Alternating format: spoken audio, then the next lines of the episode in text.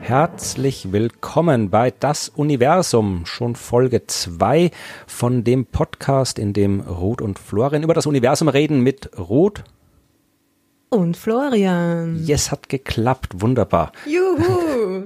Wir Nur zwei Versuche gebraucht und schon geht alles gut. Genau. Wir reden heute über das Universum, so wie in jeder anderen Folge auch.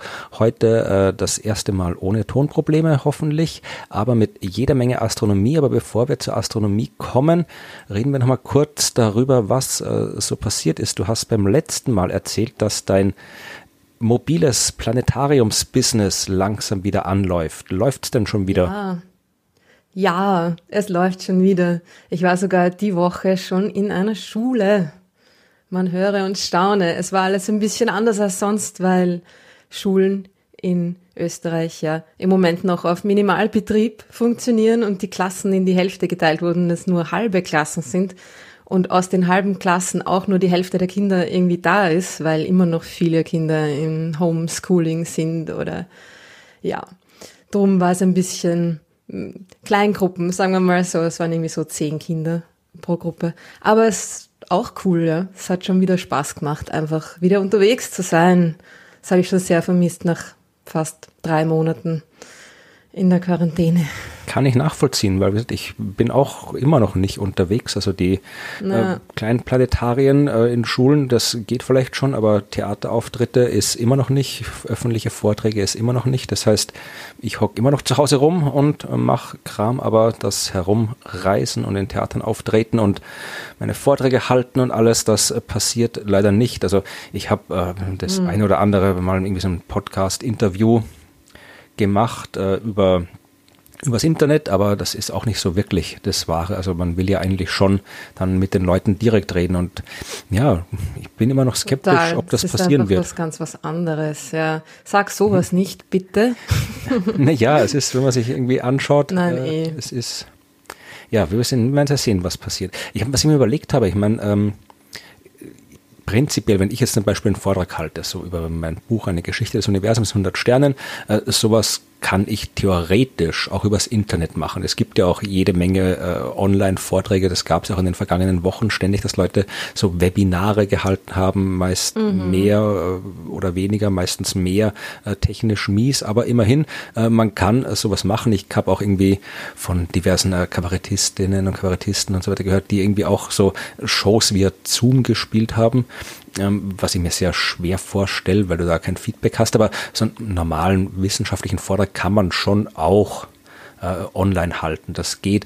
Aber ähm, ich habe es nicht wirklich gemacht, weil das auch irgendwie, ja, mein Anspruch ist dann schon einer, dass ich das wirklich halt technisch schon auch, das soll schon auch gut klingen und nicht irgendwie so blechern ins Mikrofon verzerrt. Und äh, ich kenne mich auch mit diesen ganzen äh, Meeting-Softwares nicht aus. Also ich vor allem kenne ich mich mit Kameras nicht aus. Also ich möchte dann nicht einfach nur mit vor einer Kamera stehen, mit einem Kamerawinkel. Ich habe dann auch irgendwie Experimente, die ich zeigen will, mit einer zweiten Kamera und da habe ich einfach keine Ahnung, äh, wie sowas funktioniert. Drum mache ich ja Podcast, ja. weil ich von Video keine Ahnung habe. Ja, ich finde aber auch, dass es einfach eh auch schon viel gibt online und dass das jetzt nicht mehr so was Besonderes ist und dass man sich auf YouTube dann irgendein Video mit Experimenten anschaut. Ich meine, sie sind cool, ja, es gibt echt coole Kanäle, aber ich weiß nicht, muss man das dann auch noch machen? Ja, nein, es ist halt, wenn du jetzt zum Beispiel, was weiß ich, äh, irgendwie einen Kurs an der Volkshochschule gebucht hast und den irgendwie doch irgendwie gerne äh, haben willst, dass Klar. du dann irgendwie sowas bekommst. Wenn man etwas Besonderes schon erwartet, ja, okay. Aber da jetzt irgendwie sowas Neues aus dem Boden zu stampfen, nur weil man es quasi nicht live machen kann, mir liegt das nicht. Ich bin eine Live-Person. Und das ist einfach, also mir ist dieses Feedback extrem wichtig. Ich weiß nicht, wie das Leute machen ohne Feedback. Das war was, deswegen habe ich das angesprochen, weil ich es wissen wollte, weil es gibt ja auch, ähm, ich meine, die, die, die Software, mit der du dein mobiles Planetarium betreibst, ist ja, ja. Software, die man sich selbst zu Hause am Computer installieren kann. Ja. Gibt es da, also gibt es die Möglichkeit, äh, ein, was ist so ein, wie soll man sagen, ein ferngestelltes Planetarium? Also kannst du jetzt mhm. äh, quasi auf den, äh, wenn jetzt alle sich das bei sich installieren würden, äh, oder ja, das muss man gar nicht so kompliziert machen, aber du könntest ja, also könntest du ein Planetariumsding irgendwie übers Internet machen oder wäre das dann auch einfach nur ein normaler Vortrag? Oder ich überlege gerade, wenn natürlich ohne Kuppel kann man dann. Ich wollte gerade sagen, genau, wenn sie, wenn die Leute daheim sich irgendwie ein, ein Leintuch aufspannen in ihrem Wohnzimmer, nein, ähm, es ist halt einfach schon dieses, dass dieses Erlebnis, das in diese Kuppel hineingehen. Man lässt da irgendwie die echte Welt quasi hinter sich. Man geht da durch diesen Zip hinein in dieses komplett abgedunkelte Zelt und man ist da sehr schnell drinnen und ganz woanders. Und es ist ja auch so, dass die Leute dann oft beim, beim Wieder rausgehen aus dem Planetarium ziemlich verwirrt sind und irgendwie sich gar nicht mehr erinnern konnten, wo, wo sie in dem Raum sind, in dem das Planetarium stehen, steht. Ja. Also, dass sie sich denken, ah, da war das Fenster und da war die Tür und irgendwie gar nicht mehr den, Aus, den Ausgang finden oder so. Ja. Das ist der Sauerstoffmangel. Absurd. Wahrscheinlich, ja. Die gute Luft im Planetarium. Nein, es ist schon einfach was ganz was Besonderes, ja. Und ich, ich rede gern über das Universum und erzähle Leuten gern was, aber für mich ist es auch einfach wirklich dieses, diese spezielle Erfahrung dieses mobilen Planetariums, die ich irgendwie weitergeben will und verbreiten will. Ja, man, das stimmt eben. Warum ist das Online-Ding für mich einfach irgendwie, ja klar, es könnten sich alle das Programm auf ihrem Laptop ähm, installieren, von mir aus auch an eine, an eine große, weiße, leere Zimmerwand projizieren, ja. Das ist natürlich auch cool. Dann hat man irgendwie riesige Bilder von irgendwelchen Nebeln und Galaxien und ich erzähle ihnen dazu was, ja. Das ging schon. Aber äh, kann man sich dann irgendwie, weiß ich nicht, kannst dir The Kosmos anschauen auf YouTube und ist wahrscheinlich cooler als das, was ich zu erzählen habe, sollte ich nicht sagen. Naja, es kommt aber von wie man sagt. Ich, ich kann das schon ein bisschen, natürlich kann ich es nachvollziehen. Ich war ja auch schon in Planetarien und ich war auch schon in größeren Planetarien als deinen. Also ich war im was? ja, meins ist klein. Ich weiß. Ja, das sind, ich, war in, ich war in Jena äh, oft im Planetarium, wo ich früher gewohnt habe. Das ist ja das ist eines der größten. Wie groß ist das? 20 Meter, oder? Größer, glaube ich sogar. Also das hat durch einen Kuppeldurchmesser, glaube ich, wenn, müssten glaube ich über 20 Meter sein, müsste man mal irgendwie nachschauen. Aber es ist auf jeden Fall eines der größten, äh, die in, in Europa rumstehen. Also definitiv eines von den Großplanetarien. Also es ist, es ist ein bisschen größer als das äh, Planetarium in Wien und äh, ungefähr so groß wie das Planetarium in Berlin, also wirklich schon eins von den großen. Ja, und, äh, ah, das ist großartig, das Planetarium in Berlin. Ja, da, da gibt es zwei Mal. Stück, Die haben auch aber großartige Shows. Ah, okay. das, das, Wie man sieht, ich kenne mich total aus. Nein, es gibt zwei Stück und sind beide sehr schön. Und äh, ja, also, aber gesagt, natürlich, ich verwende auch, also vielleicht sollten wir nochmal kurz diese äh, Planetariums, diese freie Planetarium-Software erwähnen. Äh, die ja. du verwendest, das ist äh, Stellarium heißt die. Äh, kann man genau. sich, kostet nichts, kann man sich runterladen. Und äh, da ist kann man. großartig. Und ich benutze natürlich auch. Ich habe immer wieder mal, muss ich, ich krieg Fragen von Leuten, was war da am Himmel oder ab und zu will ich was schauen. Äh, einfach nur um zu wissen, wenn ich jetzt irgendwie was schreibe, wann ist, wo war es am Himmel zu sehen, dann gucke ich mir das mit dieser Software auch einmal. Die zeigt dann halt genau den Himmel an zu einem beliebigen Zeitpunkt an einem beliebigen Ort.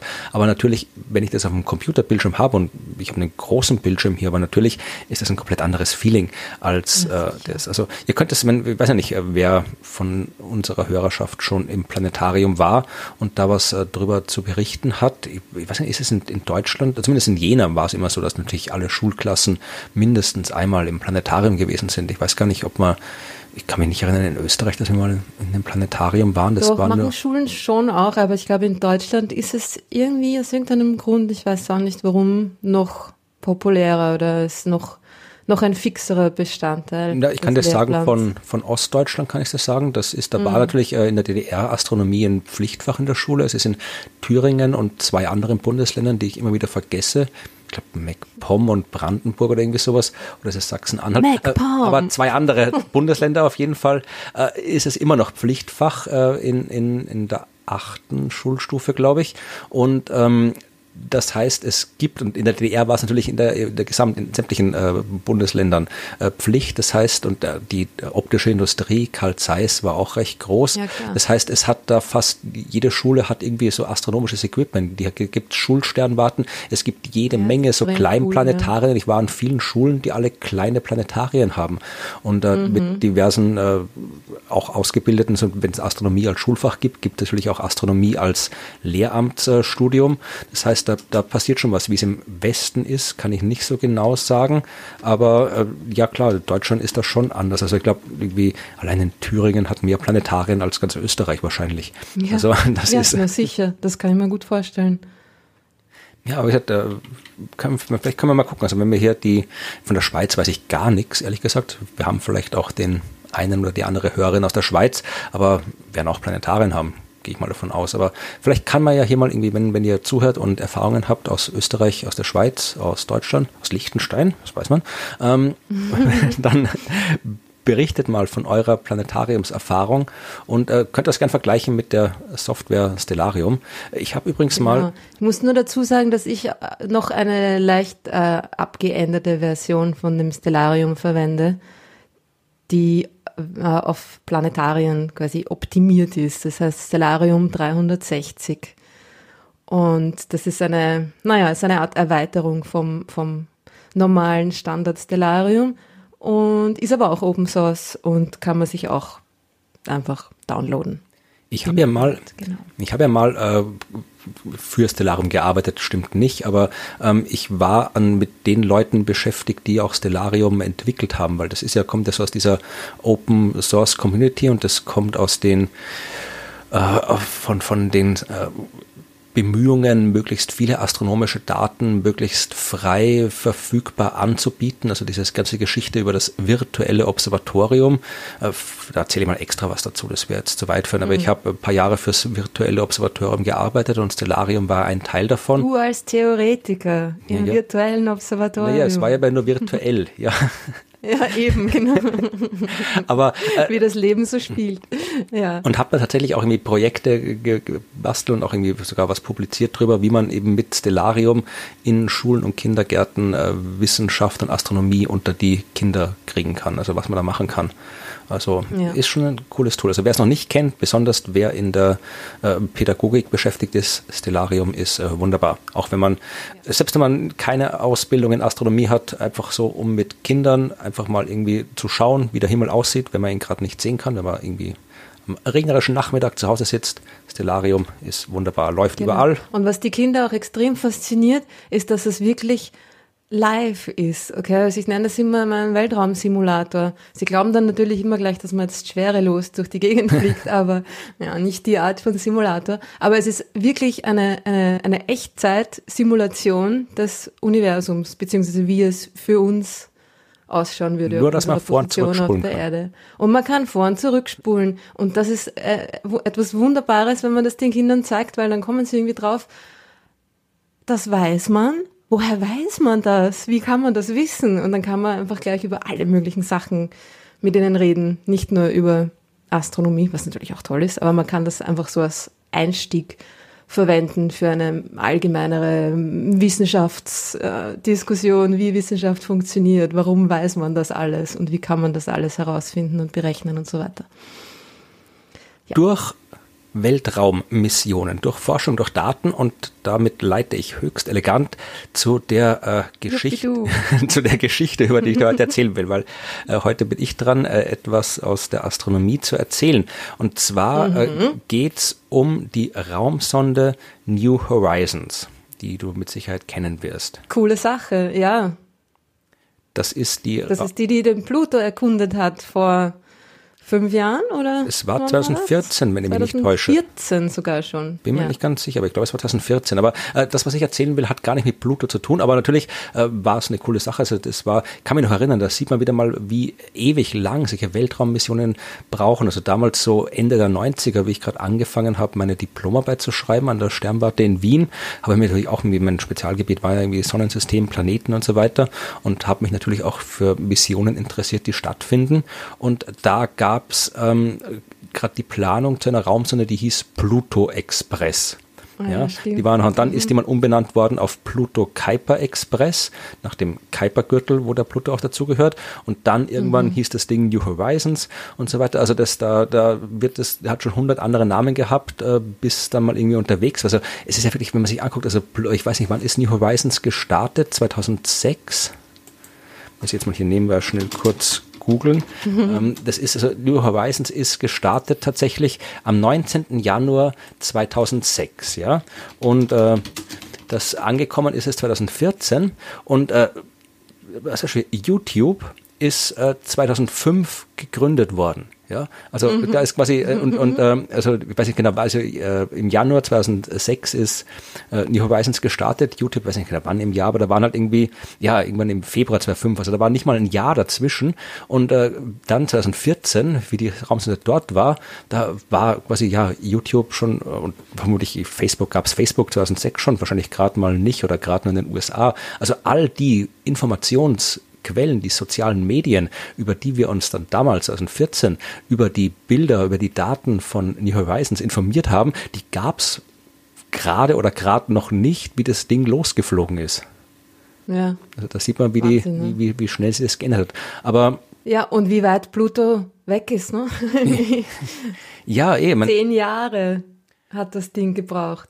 Dorthin zu fliegen. Also Pluto, ich glaube, ja. die Durchschnitt ist so äh, 40 Astronomen, ich sollte das eigentlich wissen, wenn man Spezialgebiet Sonnensystem ist, mhm. aber, äh, aber äh, glaube Pluto ist, ähm, na, 40 astronomische Einheiten ist New Horizons jetzt weg. 40 ist ja, genau. Ja, na, es kann variieren. Also genau. Ja, also der Durchschnittsdistanz vom Pluto ist 40 astronomische Einheiten, also 40 mal so weit wie die Erde von der Sonne, 40 mal 150 Millionen Kilometer. Und ähm, also es sind knapp 6 Milliarden Kilometer, ist, glaube ich, die Durchschnittsdistanz äh, vom Pluto zur äh, Sonne. Aber die äh, die Pluto hat eine sehr variable äh, Abstand, variable Bahn. Das heißt, er hat keine Kreisbahn, mhm. sondern so eine elliptische Bahn. Das heißt, am, am sonnennächsten Punkt sind es 30 astronomische Einheiten, das heißt also 30 mal Erdabstand und kann mhm. bis zu 50 mal 50 äh, astronomische Einheiten rausgehen.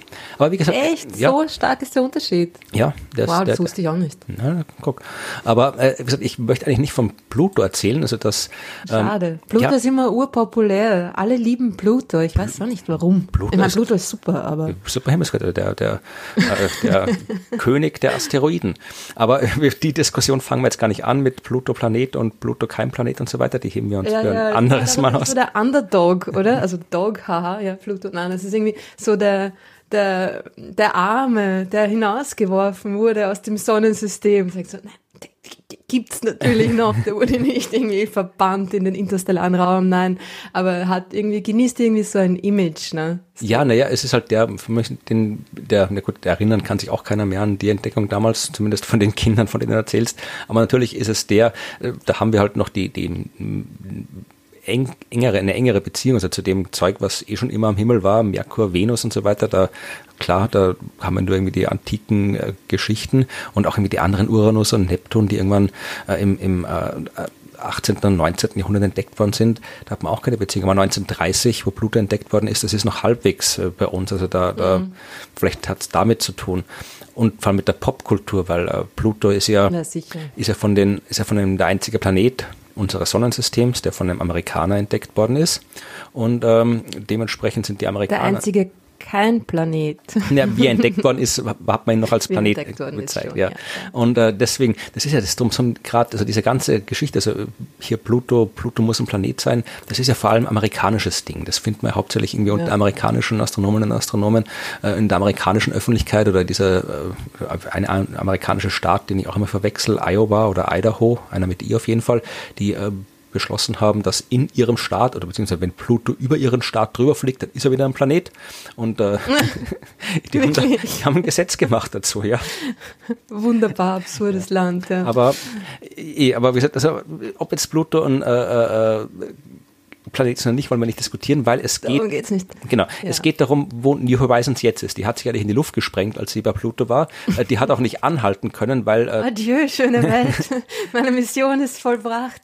Haben ja auch immer damals viele wissen wollen, warum ist die Raumsonde jetzt nicht irgendwie äh, abgebremst und hat Pluto umkreist, um sich das genauer anzuschauen. Die sind da wirklich in einem Höllentempo ja, vorbeigeflogen ja. mhm. und hatten ein paar Bilder gemacht und wenn man da geblieben wäre, hätte man genauer nachschauen können oder landen können. Aber natürlich zum Bremsen braucht man auch Treibstoff und dann hätte man mitnehmen müssen und das, äh, ja, dann hätte es noch länger gedauert, wäre noch teurer geworden und insofern hat man sich dafür entschieden, nur vorbeizufliegen und dann ist sie weitergeflogen, hat dann tatsächlich 2019, ich glaube, es war ziemlich genau am äh, 1. Januar 2019, äh, ist äh, die Raumsonde Horizons an einem Asteroiden vorbeigekommen, einem weiteren Asteroiden, den ersten Asteroiden des Kuiper-Gürtels, äh, den wir besucht haben, also dieser Asteroidengürtel, mhm. zu dem Pluto gehört, hinter der Bahn des Neptun.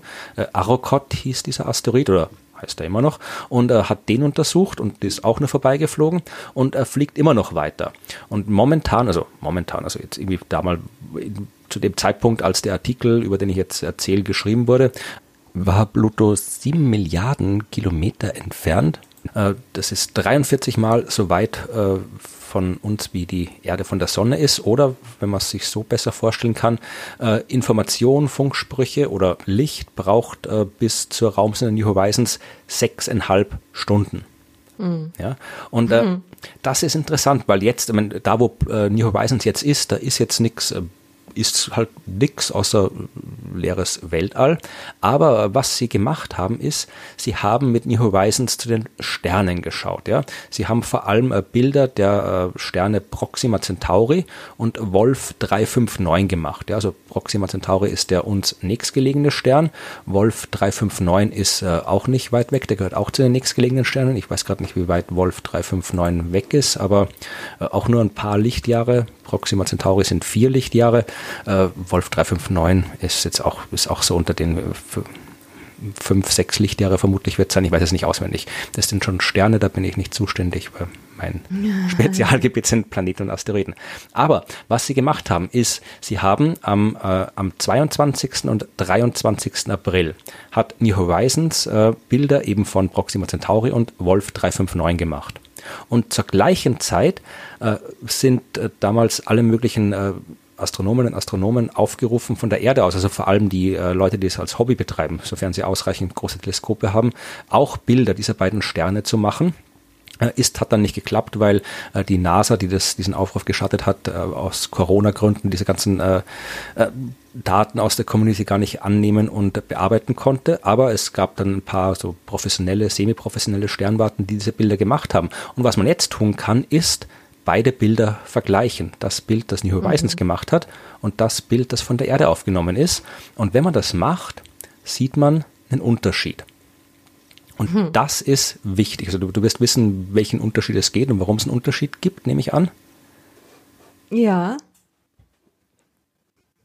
Ja, ne, ich warte darauf, ich warte auf den Fachbegriff. Naja, es geht, äh, die Parallaxe genau, es geht, es geht darum, dass man das, dass man den Stern unter einem ganz leicht anderen Winkel sieht, weil die Raumsonde ja ein bisschen quasi zur Seite ähm, geflogen ist, sagen wir mal so. Ne? Das heißt, es ist vor dem Hintergrund, der noch viel weiter weg ist, dieser Stern an einem ganz leicht anderen Ort zu sehen, weil man ihn unter einem leicht anderen Winkel oder wenn man es poetisch ausdrücken will, New Horizons ist so weit von der Erde entfernt, dass die Raumsonde einen anderen Himmel sieht als wir.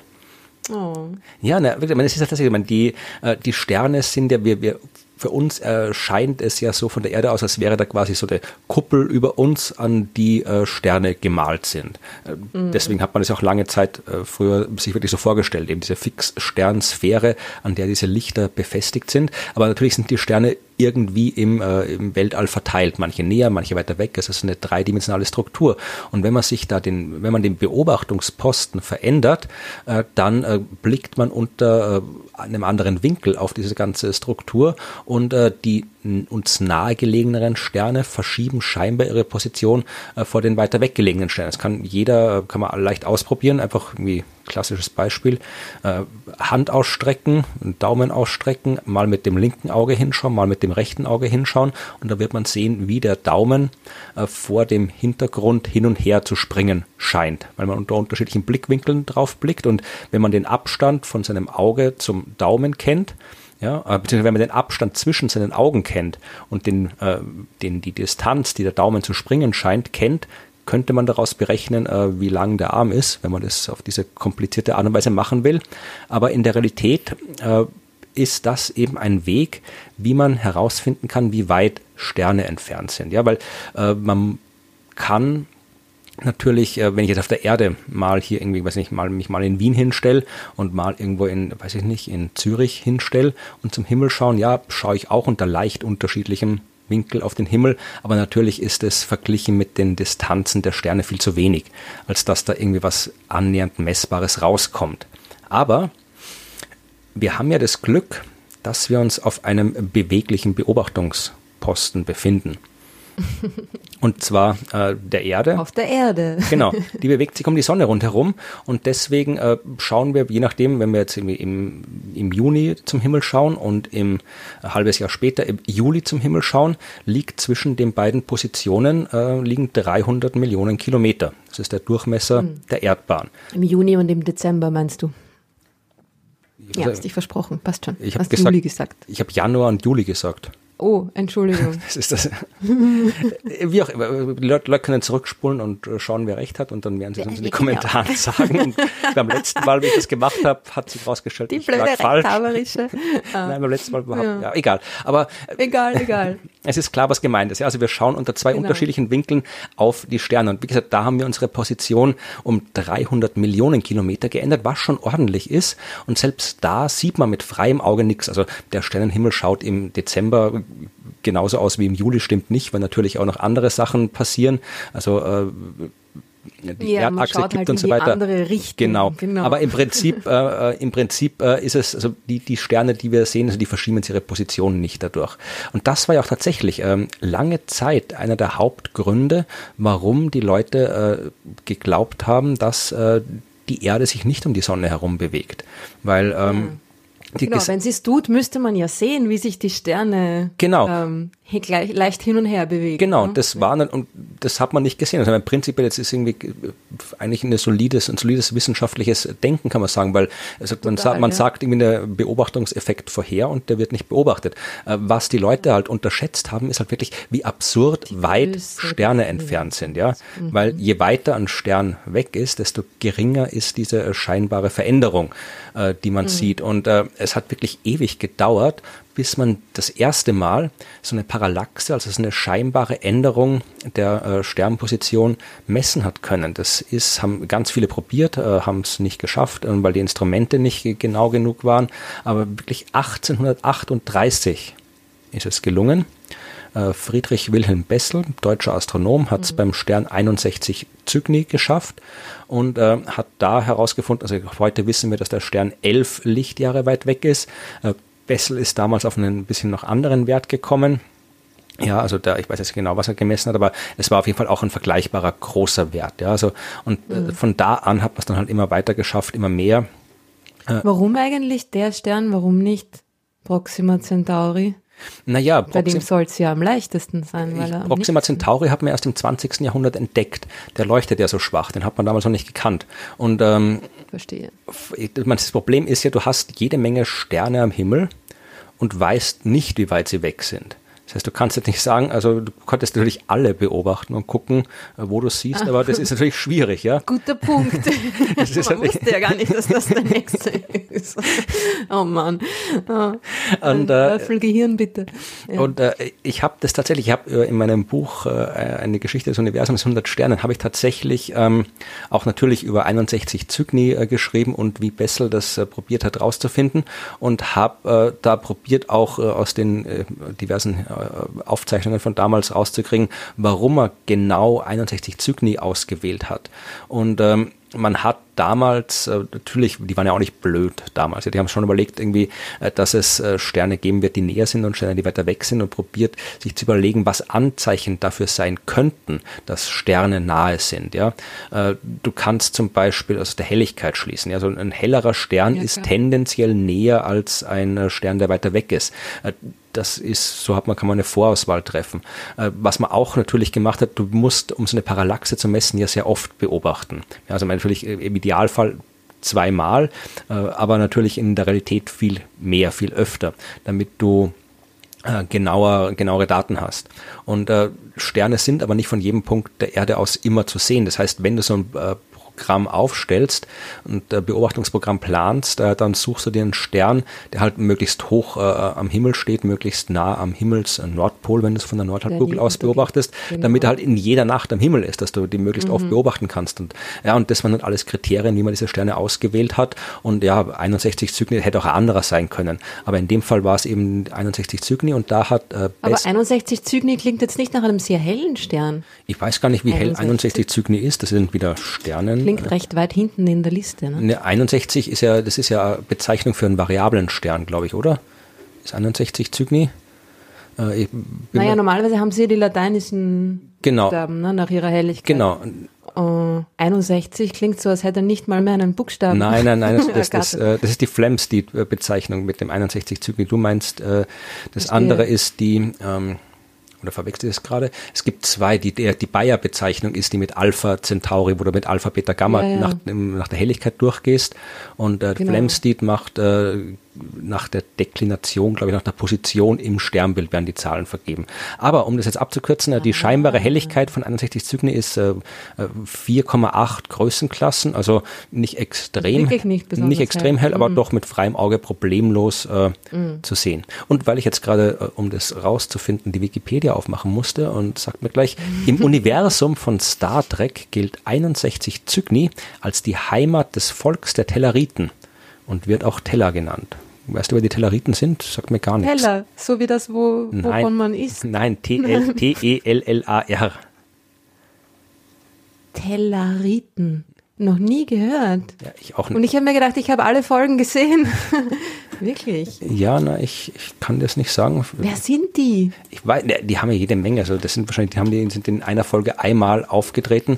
Er hat irgendwer mal ähm, irgendwie drüber geredet und schon hat seine eigene Wikipedia-Seite, klar. Also ja, ich, hier äh, laut wieder äh, englische Wikipedia. Sie schauen äh, die die äh, die Schauspieler hatten äh, Schweinemasken oder äh, äh, abgewandelte Schweinemasken auf. Also Klingt, klingt nach der Originalserie. Äh, es ist ja tatsächlich. Oder ist sogar sogar ein Bild. Ja wirklich. Also ja, oh Gott, schon die seltsam aus.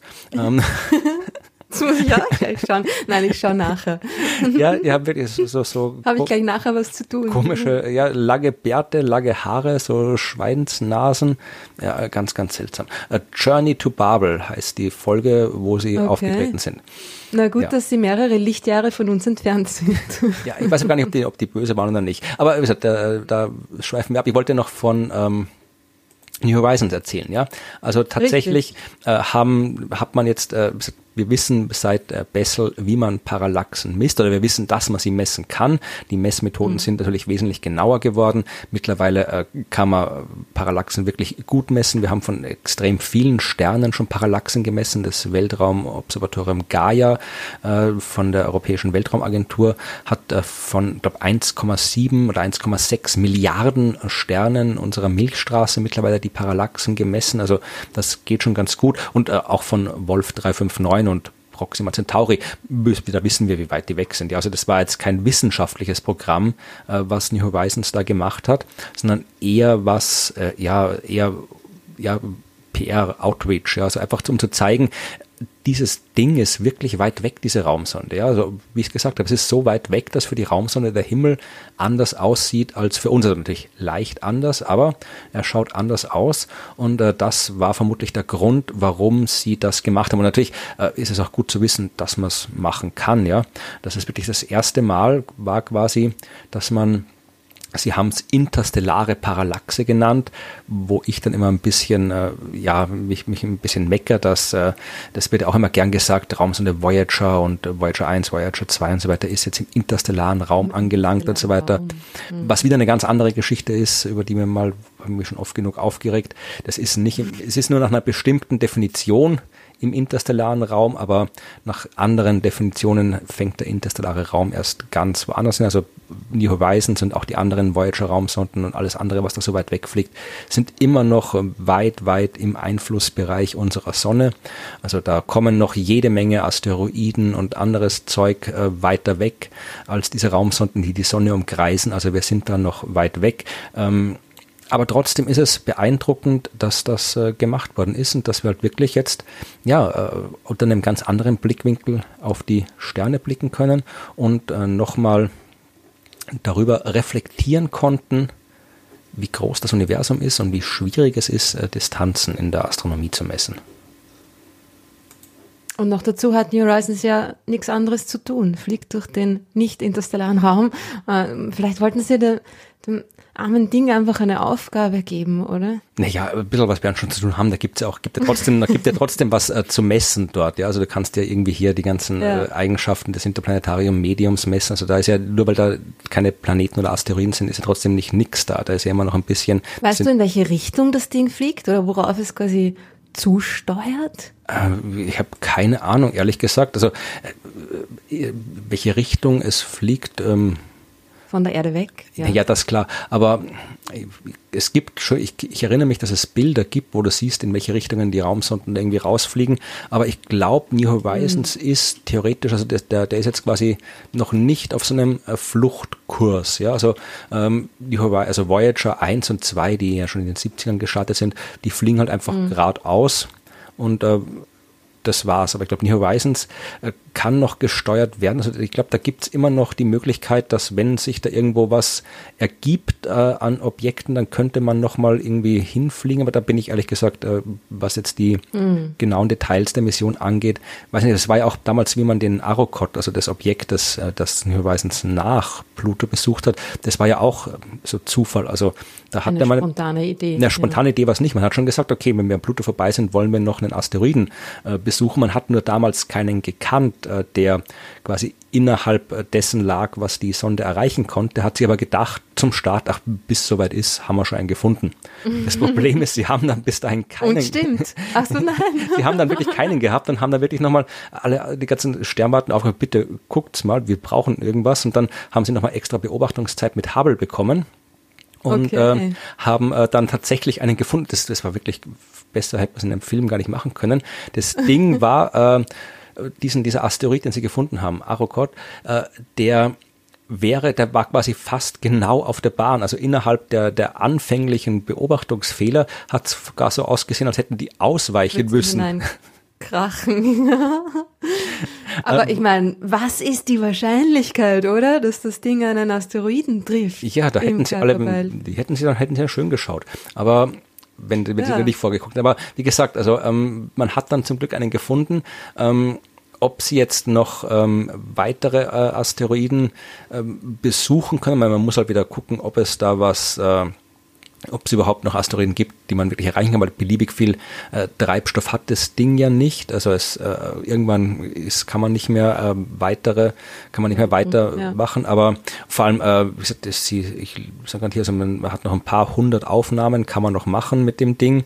Äh, man hat aber, man, das wird reichen für einen, ja, um noch ein weiteres Objekt zu fotografieren, vielleicht nicht im Detail, aber zumindest sehen. Man hat aber noch keins gefunden und man plant aber für nächstes Jahr eben eine Beobachtungskampagne, um weitere Ziele zu finden. Das heißt, vielleicht sehen wir noch was, ja. Hängt auch von der Finanzierung ab, ja. Also irgendwann so eine, selbst wenn die Raumsonde noch funktionstüchtig ist, braucht es ja trotzdem Personal auf der Erde, es braucht Infrastruktur, äh, um das Ding zu steuern und die ganzen Daten zu erweitern. Es kommen immer neue Missionen dazu und alte muss man abschalten, weil halt nicht genug Geld für die Wissenschaft da ist.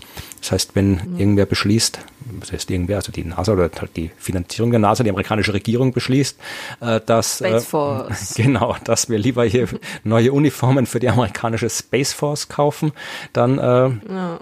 wird die vielleicht nicht mehr weiter finanziert. Aber momentan haben wir es noch. Schaut momentan noch ja. macht mhm. äh, New Horizons noch coole Sachen. Ja, das war äh, meine Geschichte, der interstellare ja, cool. Blick auf die Sterne von uns Menschen. Voll interessant. Ja, das will ich Vielen hoffen. Vielen Dank. Ja. Auch viele Dinge drin, die ich nicht wusste. Das ist doch schön. Wieder cool. Und wenn ihr was nicht wisst, dann könnt ihr uns Fragen stellen, weil wir diese Fragen, sofern wir es können, auch immer gerne beantworten im Podcast. Und ich habe, äh, wie gesagt, das ist die erste Folge, die wir aufnehmen, nachdem schon eine Folge veröffentlicht ist. Also die, die Es ist immer irgendwas die er mit irgendwas die erste, ne? Nein, aber wenn wir die Hörerschaft aufrufen, Fragen zu stellen, äh, ja. dann, dann äh, müsste die Hörerschaft das ja auch hören. Und bis jetzt haben wir äh, Ja, die klar. Folgen aufgenommen, ohne dass was veröffentlicht war. Das heißt, da konnte die Hörerschaft eigentlich keine Fragen stellen. Aber ich habe ja vorab schon mal bei Twitter ein bisschen rumgefragt äh, nach äh, Menschen, die vielleicht was wissen wollen, was wir im äh, Podcast äh, beantworten können. Und da kamen ein paar Fragen rein. Und von diesen Fragen habe ich mir eine Frage ausgesucht, die von Jan Henrik gestellt worden ist. Und der wollte wissen, was sind Superpuffs? Was sind was? Superpuffs. P-U-F-F. Okay. Und du weißt die Antwort hoffentlich, weil ich weiß sie nicht. Ich habe keine Ahnung, noch nie davon gehört. Was ist das? Superpuffs, also man, man, man, man soll es nicht deutsch aussprechen, sonst Ja, wird's missverständlich. Habe ich was getan, habe ich mich gerade noch zusammenreißen können. Ja. Äh, Superpuffs, äh, da geht's um äh, extrasolare Planeten. Wir feiern ja hier im Jahr 2020 das 25-jährige Jubiläum der Entdeckung des ersten extrasolaren Planeten, also des ersten Planeten, der nicht die Sonne, sondern einen anderen Stern umkreist. Ja, der ist im Oktober, also die Entdeckung wurde im Oktober 1995 öffentlich gemacht. Das heißt, wir feiern 25 Jahre und seit diesem ersten Planeten haben wir jede Menge andere Planeten bei anderen Sternen entdeckt. Wir sind, glaube ich, mittlerweile bei über 4000 Planeten anderer Sterne, die wir kennen. Und äh, da kenne ich mich tatsächlich ein bisschen aus, weil neben den Asteroiden waren auch die extrasolaren Planeten ein Forschungsschwerpunkt von mir. Und ich habe mich nicht mit den Eigenschaften der Planeten selbst beschäftigt, sondern mit ihrer Bewegung, aber natürlich dann am Rande auch mit deren Eigenschaften. Und Superpuffs sind Planeten, die sehr seltsame Eigenschaften haben. Ja, wir haben ja, das war ja eines der, der coolen, tollen Sachen, die wir durch diese ganze Exoplanetenforschung gelernt haben. Äh, Wir haben herausgefunden, dass es anderswo anders ist als bei uns. ja. Wer hätte das gedacht? Naja, äh, das ist Da, tatsächlich. müsst, da hätte man aber gar nicht so weit reisen müssen, glaube ich. Ja und nein. Also natürlich ist es eine, klingt es nach Binsenweisheit, das sozusagen, aber andererseits ist es ja ein klassisches, grundlegendes Prinzip in der Astronomie, davon auszugehen, dass wir nicht speziell sind. Ja? Also das kopernikanische Ja, Prinzip. Das, das Weltpostulat. Oder wie dass auch halt quasi das wir jetzt, nennt. dass wir nicht im Mittelpunkt äh, des Universums stehen, dass wir nicht im Mittelpunkt der Milchstraße stehen, dass wir nicht im Mittelpunkt des Sonnensystems stehen, also dass wir halt, Ja. äh, dass wir Und dass halt, die physikalischen Gesetze überall mehr oder weniger Genau. gleich gelten. genau, also solange man noch Ja. keine anderen Himmelskörper, keine andere Sonnensysteme, Planetensysteme gekannt hat, war es jetzt nicht ganz so absurd zu sagen, okay, äh, wir wohnen in einem Sonnensystem mit Planeten und äh, wahrscheinlich sind andere Planetensysteme so wie unser Planetensystem. Ja, weil wir nicht besonders. Es ist im Prinzip auch so, ja. Also im Prinzip sind wir jetzt kein besonderes Planetensystem, nur insofern besonders, als wir äh, den einzigen Planeten haben, soweit wir bis jetzt wissen, auf dem Leben möglich ist, ja. Aber ähm, und auf dem Leben existiert vor allem. Das macht uns derzeit noch besonders. Ähm, ob so bleibt, wissen wir nicht. Aber wir haben festgestellt, es gibt wirklich anderswo Planeten, Arten, die es bei uns nicht gibt. Also wir haben erdähnliche Planeten, also Planeten mit einer festen Oberfläche, die äh, mit einer Gesteinskruste auf einem Metallkern, also sowas wie Merkur, Venus, Erde und Mars. Und dann haben wir so große Gasplaneten ohne feste Oberfläche, die nur riesige Kugeln aus Gas sind, wie Jupiter und Saturn und Uranus und Neptun. Jetzt haben wir bei anderen Planeten und vor allem äh, in unserem Sonnensystem äh, die festen, die erdähnlichen Planeten sind nahe am Stern, die Gasplaneten sind weit weg vom Stern und ähm, das ist, äh, gibt es auch Gründe, warum das so ist, ähm, die ich jetzt nicht im Detail erklären will, aber das hat mit der Entstehung von Planeten zu tun, dass eben die großen weiter weg entstehen. Aber dann haben wir festgestellt, bei anderen Sternen kann das ganz anders sein. Da haben wir gigantische Gasplaneten gefunden, größer als der Jupiter, der größte bei uns, die extrem nah am Stern sind. Wir haben äh, Supererden gefunden. Ja, äh, Supererden sind auch Super Erde! Supererde.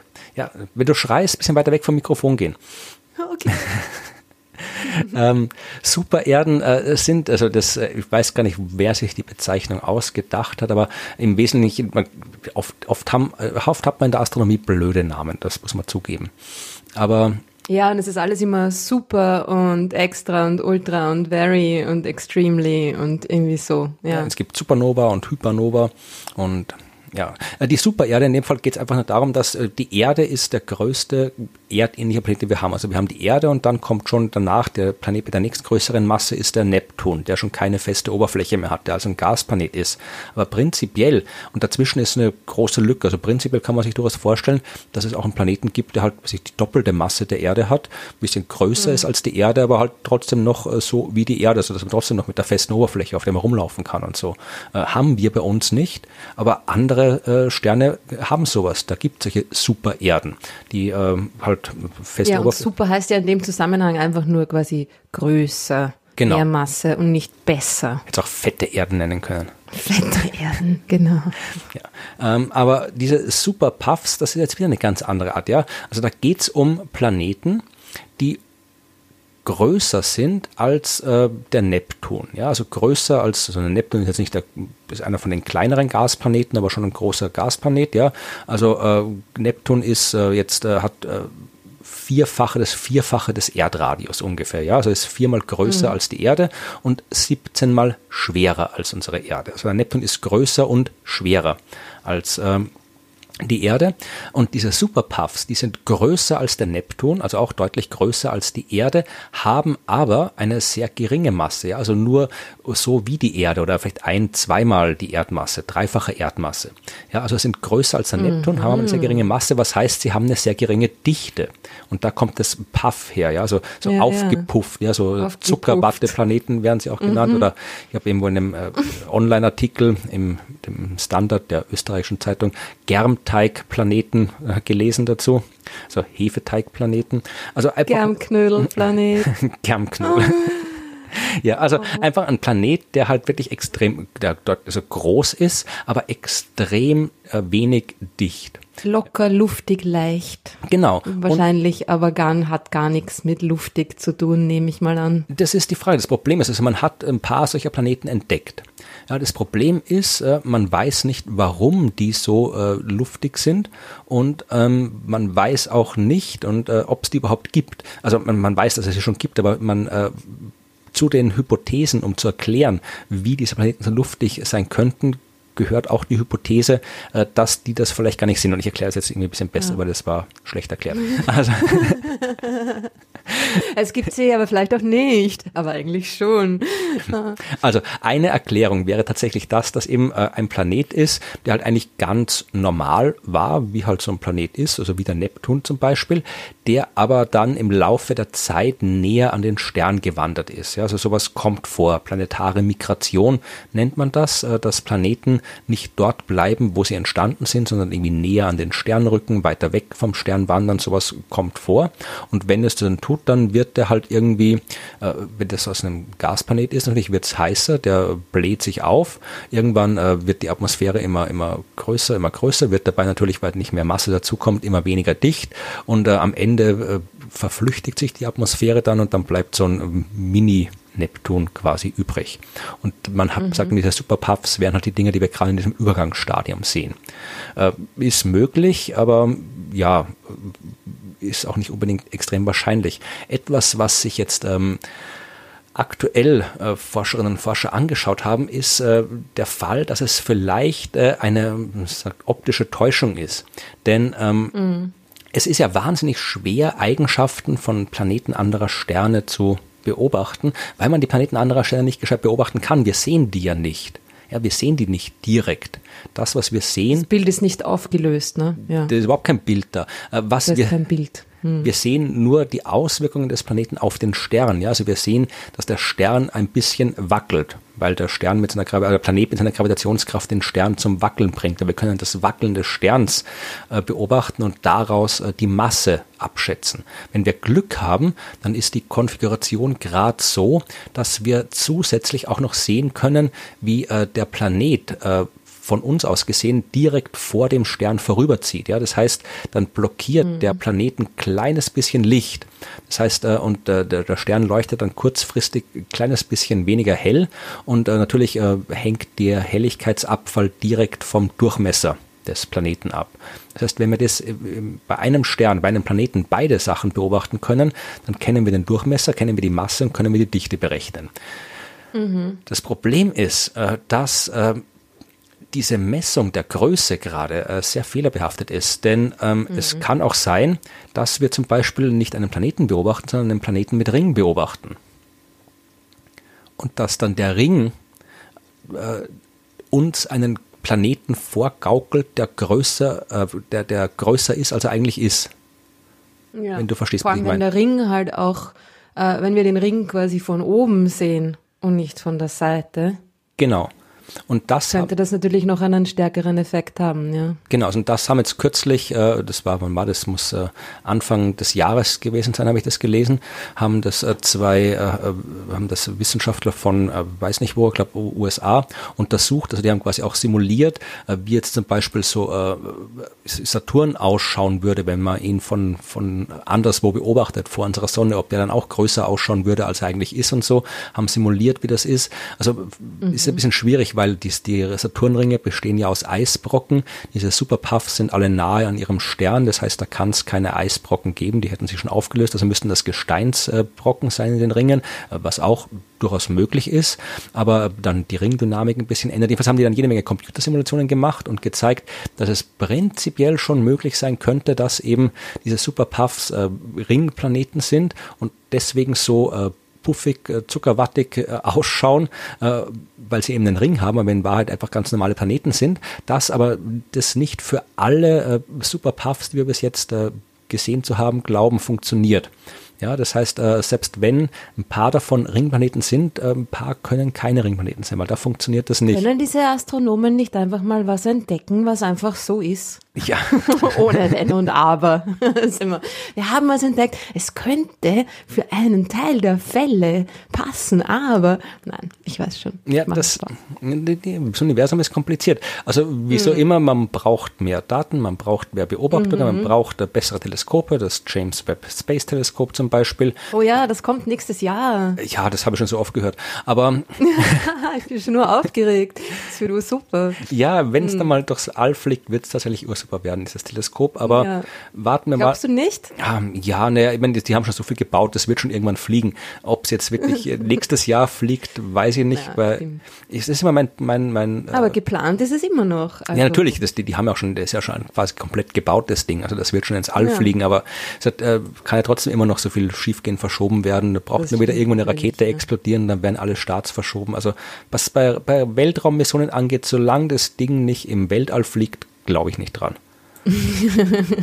du Skeptiker. Ja, aber wie gesagt, so diese, um die Frage jetzt äh, von Jan Henrik zu beantworten, Superpuffs äh, könnten Planeten mit Ringe sein, könnten aufgeheizte normale Planeten sein oder könnten irgendwas anderes sein oder vielleicht könnten es auch gar nicht Zuckerwatte. existieren. Das darf ich den Kindern nicht erzählen, ein Zuckerwatte-Planet. Ich kann es dir schon erzählen. Kannst du dir vorstellen, was da los ist im Planetarium? Der dann mal seine Zuckerwatte haben. Ja, naja, nicht mein Problem. Ich gebe euch zurück an eure Lehrerinnen. Ja, coole Geschichte. Ja, also die äh, coole Frage äh, von Jan Henrik. Also ich weiß nicht. Danke, Jan Henrik, ja, genau. Die Superpuffs. Also wir werden irgendwann vielleicht rausfinden, was das genau ist. Also je weiter wir, je mehr wir über die Planeten rausfinden, desto mehr seltsamere, komischere Objekte finden wir da draußen. Also da werden wir sicherlich noch Und das wird eine. nicht Fahrt. Mhm. Genau.